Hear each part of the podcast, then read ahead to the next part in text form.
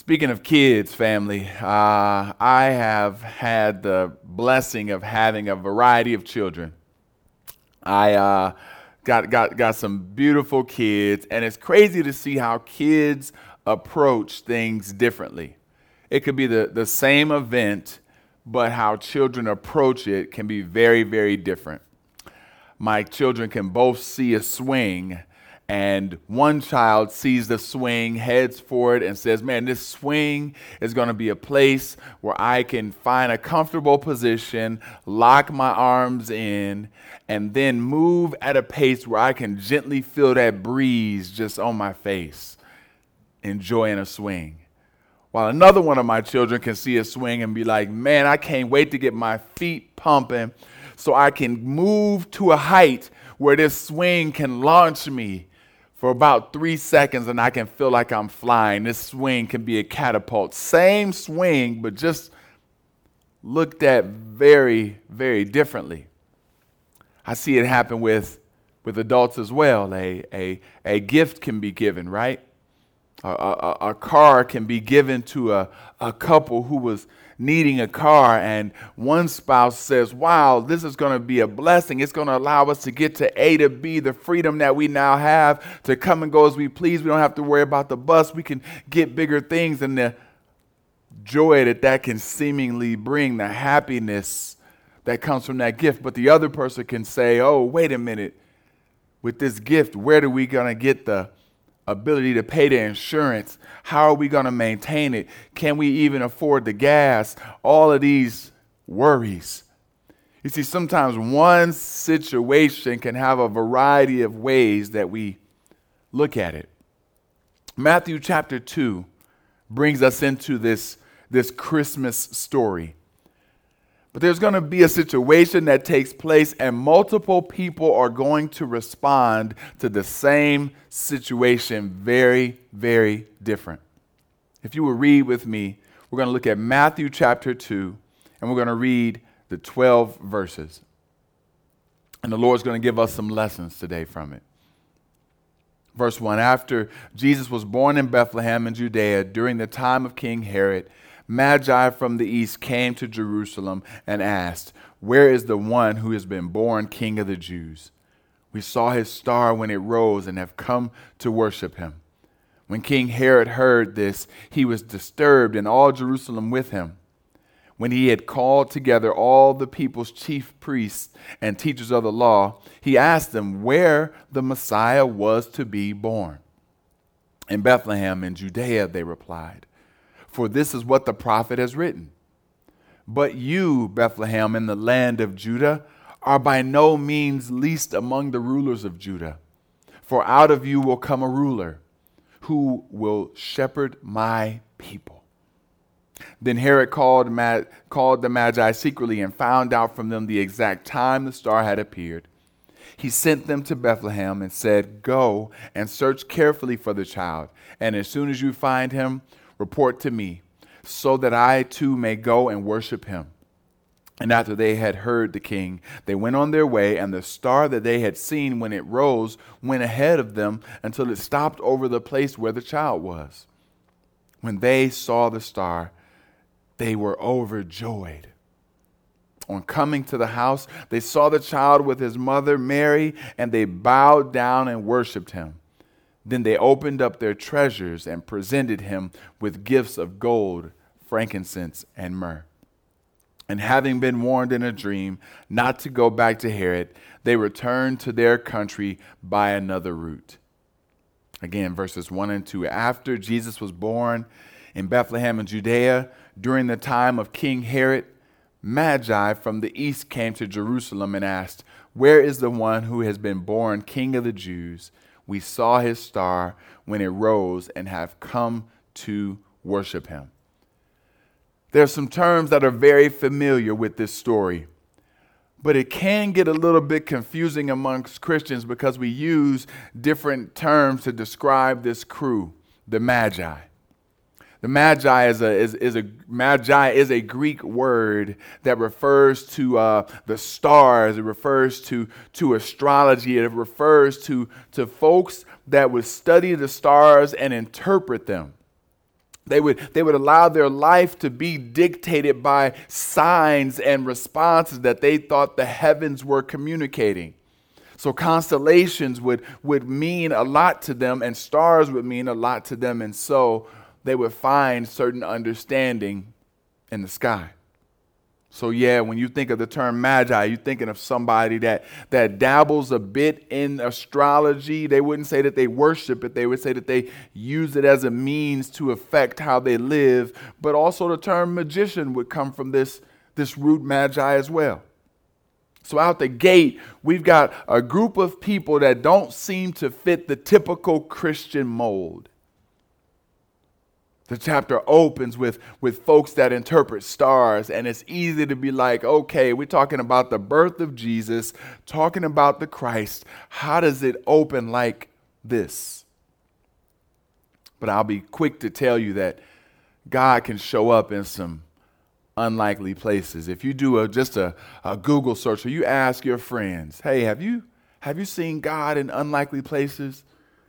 You'll get some really, really interesting and yet amazing stories.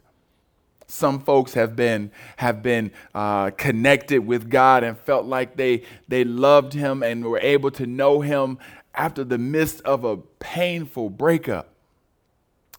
There's been some that have, have come to know God after they were chasing money and after their greed led them down tunnels and alleys that seemed like dead ends and they connect with God. I was reading an article by a guy that, that mentioned he went to watch a movie about a that was based on a true story about a, a team whose plane had crashed into a mountain. And you know how in movies sometimes the movie will start with the ending and then the rest of the movie helps you understand how they got to that point. Well, in the first couple minutes of the movie, the guys they say, Hey, how did you how did you guys survive? And the person says in the first couple minutes that we felt the presence of God. This person writing the article said that mere statement while in a movie theater, kicking it with somebody, thinking about something totally different, that mere statement stuck with them for years to come. And God would keep sending kind of a, a watering of that seed to show that person that His presence was real. And ultimately, they ended up accepting Christ.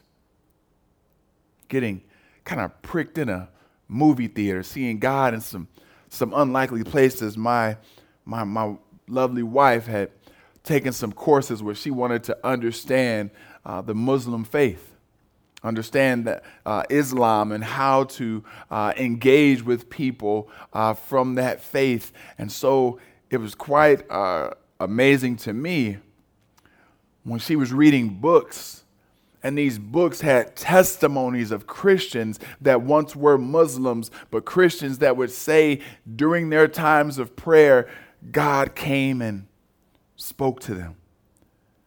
That Yahweh, Elohim, our, our Lord and Savior, came and met them where they were, kind of connected in a unlikely place, and grabbed their heart. So, yeah, these, these magi's uh, are, are, are a bit of the unconventional person that you would expect. They don't come in prim and proper, they come in a bit rough. They come in representing kind of a, a Persian influence, and so they are sometimes referred to as three kings, but we don't know if they were kings or not. We know that they were people of influence. We know they had stature and we say three because they presented three gifts. But you and I know if you got a long journey and you're going to be rolling through some hood of hoods, you probably are rolling deep. So we think that actually these, these magi had a whole entourage with them, but maybe those three were the ones that actually went in and connected with Christ. We're not sure. What we are sure, though, is that God used a star. He used his creation, he used astrology to, to grab them and draw them closer. But their experience of even a miraculous star was not enough. You see, that experience was could, could not validate things alone. They, they, they, they saw this star and they responded, but they had to get some type of validation. I ask a question though. If, if the Magi saw something and it led them to respond, the Magi saw this, this, this star led them to respond, what would lead you to respond? Maybe in a, a lifestyle of worship, but, but it's interesting around Christmas time, we start seeing some, some, some responses take place that are more responses of happiness, right? You see spouses and marriages where people have been unkind to each other all year, and then they buy a nice gift with a big bow on it, present something expensive, and all of a sudden it just makes for happy times, right? Happy responses. Or, or folks have been counting down to, to, to hoping that this, this, this, this, this government will work things out and people are in need. And so they're like, please, would y'all get this in, in order so we can get these checks? And finally, these checks are seeming like they're going to arrive, these stimulus checks, and people are starting to get smiling, get, get happy and respond and, and have some actions that seem to, to follow some of this stimulus. We're seeing people have some happy feelings but see, this just, this just wasn't happiness. This just wasn't like a, a, a, a, quick, scent, a quick snip of delight for, for, these, for these magi. They came to worship. A miracle had taken place. It might have been somewhat normal to them to, to see stars and signs, but they knew this star was, was different. This star was something that, that led them not to just simply send a gift. They didn't just send a gift acknowledging that a royal birth took place. They didn't just send a, a pack of swaddling cloth onesies. They didn't send just a, a crib bumper made out of hay. They didn't just send a, a gift card to a few nights at the end. They said, no, we going ourselves we going to pack up. The gift that we send, we will be delivering. We're heading to worship. This wasn't just a, a, a, birth of royalty, this was the birth. And they said, We will go and worship ourselves. So they went, and they went, and they went for a trip that might have been upwards of two years but their purpose was one of worship and to worship the king, and nothing would get in their way.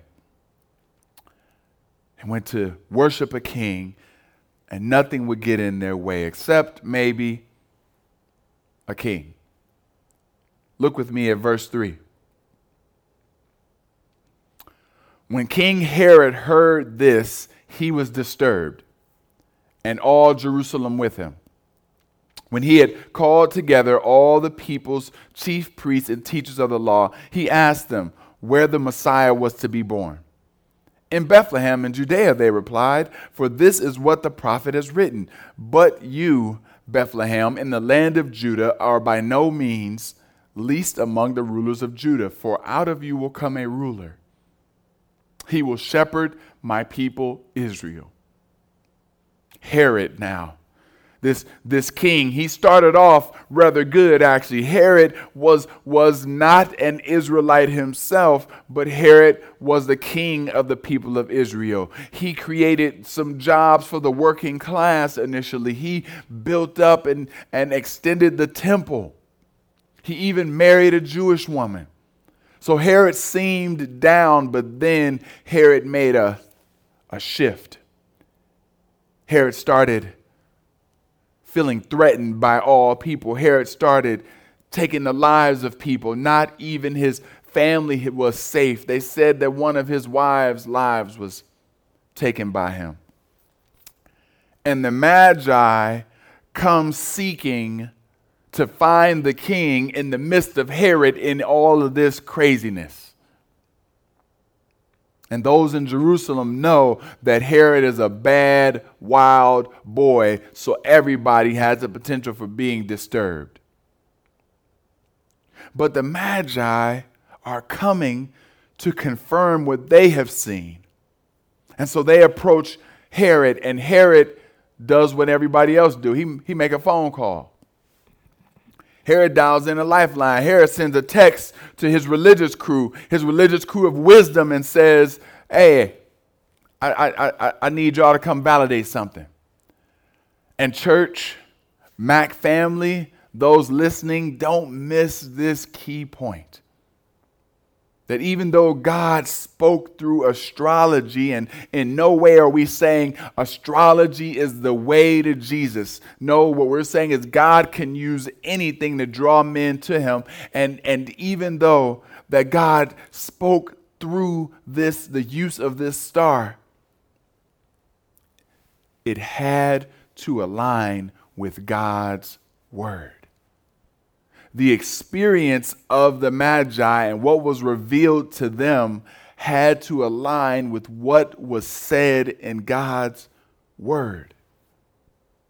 The African Bible commentary says it like this it says, We may infer that any extra revelations in the forms of words, pictures, dreams, visions, and prophecies are, are only partial and must all conform to the revealed word of God as contained in the Old and New Testaments. Layman's terms, you can have an experience, but it's got to line up with what thus says the Lord. And I, just a good dream isn't enough. A star alone wasn't enough. They needed confirmation and they went to Herod to find out where they would get that confirmation. And Herod says, Let me go to the people who know, who can confirm it. Let me go to the crew that knows the word. Let me get the chief priests. Now enter the chief priests and the teachers. Verse 4 And when he had called together all the people's chief priests and teachers of the law, he asked them where the Messiah was to be born. Now, now, the chief priest is a crew. All right, now we got magi, seeming like astrologers, uh, Persian crew. Uh, they probably coming in, you know, when they come to worship and show up on the scene, they probably got like hammer pants on, starter jackets, and some skull caps. You know what I'm saying? Maybe some baseball bats just in case while they travel and they get into some dirt, they ready to handle their business. They coming in like okay, let's let's see what these homies are about. Herod, you know he king royalty, dapped out, got the long flowing robe. You see him in the streets, you know he is money and he is power and he is influence. And then you probably got the the the chief priests, teachers that look kind of like me. I mean, just from my suit, you expect me to do something that, that is structured and organized, and this is what the chief priests are. From the age of five, these children were set aside and started memorizing and learning scripture. They started to, to dig deep in the, in the scriptures and they were given a rabbi to study under. And for the next 25 years, they would be groomed, groomed, refined until they themselves became a rabbi. They, they would be like what we would call the, the, the Google or the Alexa of the Bible. You needed to know something, you'd be like, hey, chief priest, can you tell me like what's the first five books of the Bible? Oh, we got you. Genesis, Exodus, Leviticus, Numbers. You know, like they they would they would just let it flow. You know what I'm saying? Like they would just they would just let it. They would just let it. I only said four. Deuteronomy next. Uh, you you this this is what they they knew the scriptures in and out. So, simply put, Herod asked them about this king because they had the book which had the answer. He knew that if anybody would know about this king to be born, that would be a threat to his kingdom, that could validate what the Magi have experienced, it would be the chief priest. one of the beautiful aspects of, of Christianity is the truth that, that our reality is, is laid out right in front of us in, in a book. It's a dangerous reality, though, right? It's one that is so counter. I mean, Jonathan preached uh, a little bit more than a week and a half ago, and he and he, he encouraged us about how the Bible reveals this this upside down manner in which the kingdom operates. That the, that the first shall be last, or or as he put it, that we disadvantage ourselves to advantage our neighbors. We define our lives by losing them. It's why certain countries and governments throughout time have outlawed the Bible because it is a story a true story about love, about joy, about peace, and about hope. And if you believe what it says and actually take it at face value, that the prophecies and all the truths that are within it will come to pass, you'll be proven correct. And you'll experience a freedom that no regime and no government can deny. So we have this event that takes place. It's the, the, the, the coming birth of this, of this child, the, the, the birth of this king, and the Magi see it and view it in one way where they are willing to stop their lives and say, We are going to go worship ourselves. Herod sees it another way. He sees it as a threat to his kingdom. And then we have the chief priests who validate it all, and they see it another way. And let's see how the chief priests respond. Look with me, verses 7 through 9. Then Herod called the Magi secretly and found out from them the exact time the star had appeared. He sent them to Bethlehem and said, Go and search carefully for the child, and as soon as you find him, report to me, so that I too may go and worship him. And after they had heard the king, they went on their way, and the star they had seen when it rose went ahead of them until it stopped over the place where the child was. What just happened to the chief priests? The folks who, who know the Bible the most, what, what just happened to them? They exit stage left we don't see them as a vital part of the story anymore. Why? Because they failed to act. When God enters your life and reveals something to you, it demands a response.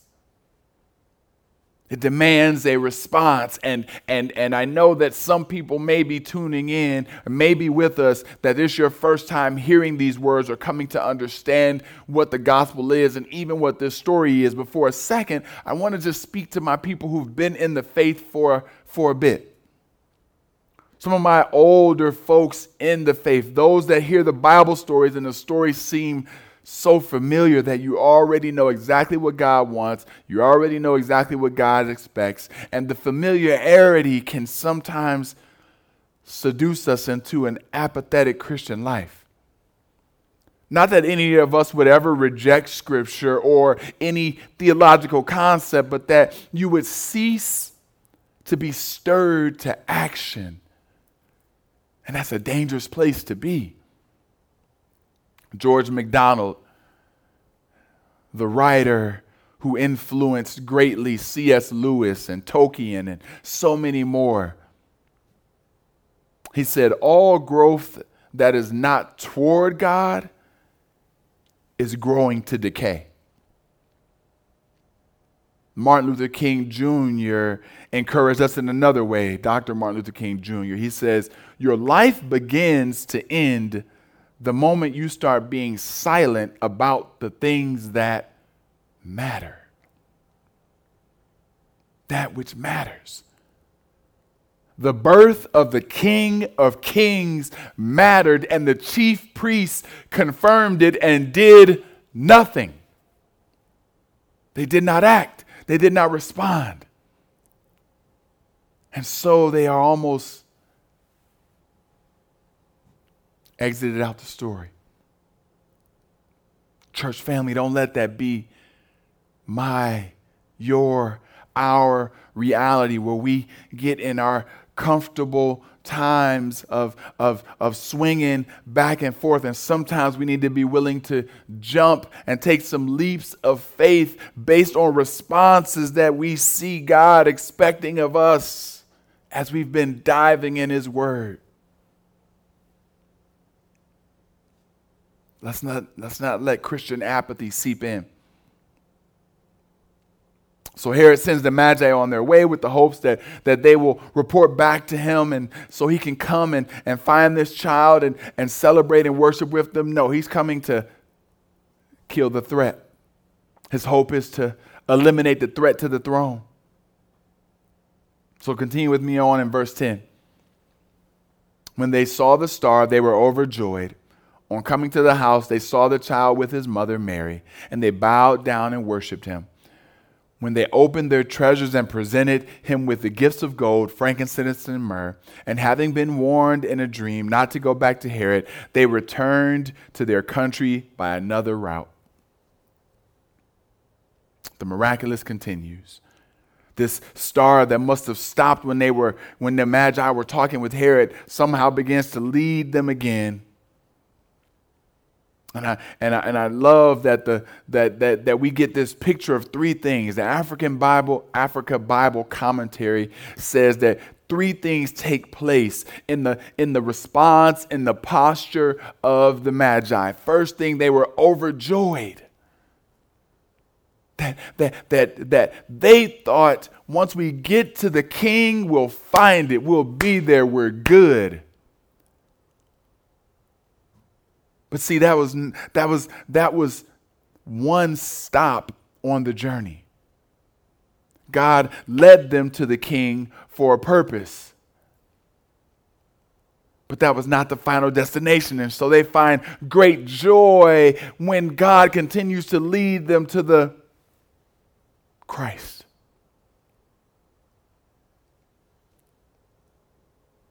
They were, they were following in line with what had happened so many times throughout history. You remember Solomon? Solomon had a, uh, there's another gentleman, I think it was Abijah. Oh my goodness. It's in uh, 1 Kings chapter 1, verse 40. Uh, uh, re- shares this account, and I'm trying to remember if it's Abijah or my Lord. Um, but but what what happens in the situation though is that that there's this threat to take the to take Solomon's place, to take his his his uh, his position as the next king behind David. And David says, No, no, no, that ain't going down. I got it. I'll make sure it happens. He makes sure Solomon gets placed next as the king, has him anointed. He becomes king. And then they say, What happens is the people rejoice with such a loud manner that the ground starts shaking. You know, like, like when your football team wins and you start stumping on the ground and at the game, you know, like, like there's so much rejoicing that the king is now in his rightful place. There's a, an overjoyed experience. That's what happens to the Magi. They rejoice and are, are overjoyed that they've found the king. Second, if, if first they were overjoyed, second, they bowed down before this baby. This is off because these are three, three wise men. These are magi. These are the three kings. These are men of influence. People come to them and bow. And now we see, as JD said, it flipped. And those of stature, those of influence, bowing down. Why? Because they're showing a, a, a, posture of humility. This is what you do before royalty. This is what you do when you recognize that you submit to one that is greater. So they enter into his presence and they, they bow down, and, and their, their wealth, their influence is all moved to the side. They were overjoyed, humble, and lastly, they were generous. They came giving gifts. And while, while the, the meaning of these gifts and their significance is all will be debated and has been debated for years and will be debated, what we do know is frankincense, incense, and myrrh was costly, extremely valuable.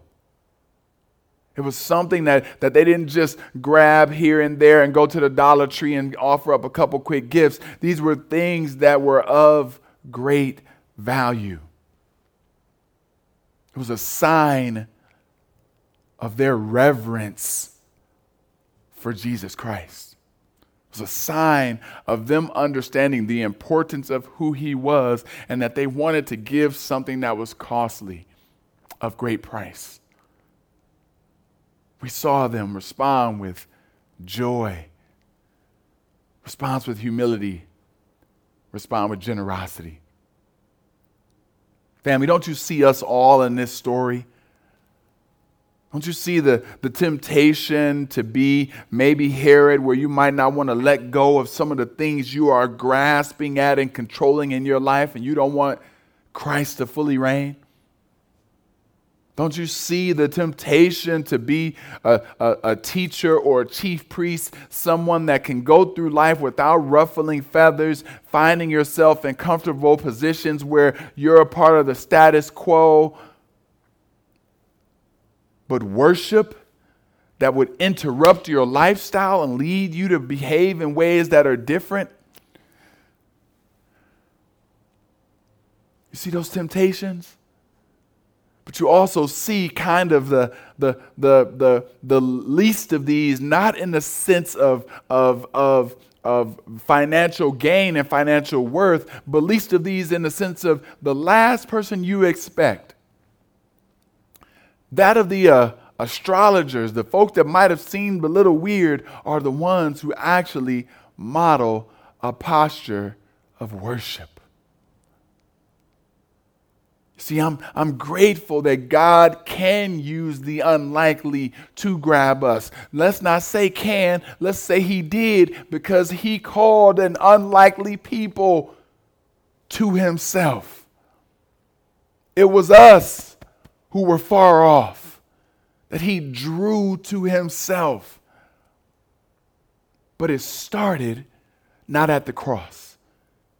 Thank the Lord. Hallelujah. We're thankful that it ended at the cross, but it started with his birth, with him coming fully God to dwell among man. And every year, you and I get a chance to look at this story again and again and say, Lord, how will I respond? How will I respond to the way you have broken into time and what you have done for me? Don't let me get comfortable with the story of you changing time forever. Don't let me get comfortable with the story that shows us the start of a new kingdom that is entering into our world. Don't let me get comfortable with the story of a time when we were dark and you brought light to us. Family, my prayer is that we would dig deeper in Christ and that we would approach Him with a joy, a humility, a generosity that's not only allowed, but is expected when we worship. If you're a person that is saying, I hear that for the people who are walking with Jesus, that, that they would experience joy, grow in that, and humility and grow in that, and generosity, giving of their, their, their treasures. But I'm just now learning that I should not be in charge of my life, but this God who you have been talking about, Pastor Leon, should be the one in charge. If you are saying today, I want to give my life to Jesus because I believe, like the Magi, he's worthy of worship, of me giving of myself to make his name great. If you believe that, we ask you simply pray this prayer. Lord, I believe you. I believe that I need you. I believe that I have sinned and that you died so that I could live. Jesus, we be- I'm thankful for you. I ask for forgiveness. And I want to live for you by the power of the Holy Spirit. In Jesus' name, amen. You see, it starts with Jesus coming as a babe, but it ends temporarily at the cross with Jesus taking all of our sin, all of our guilt, all of our shame. He is nailed to the cross, and we are forgiven and get to start in a new relationship and a new covenant with God. And I said temporarily because it seems like at the cross is where things end, but no. The cross is, is, is, a, is the culmination of Christ's journey, but Christ conquers death and continues to live at the right hand of the Father. And so we, as his kingdom people, follow Christ, not only because he died, but also because he lives. And so we're grateful that every Advent we get a glimpse into the future of living forever because we are know that the light of the world entered into our reality.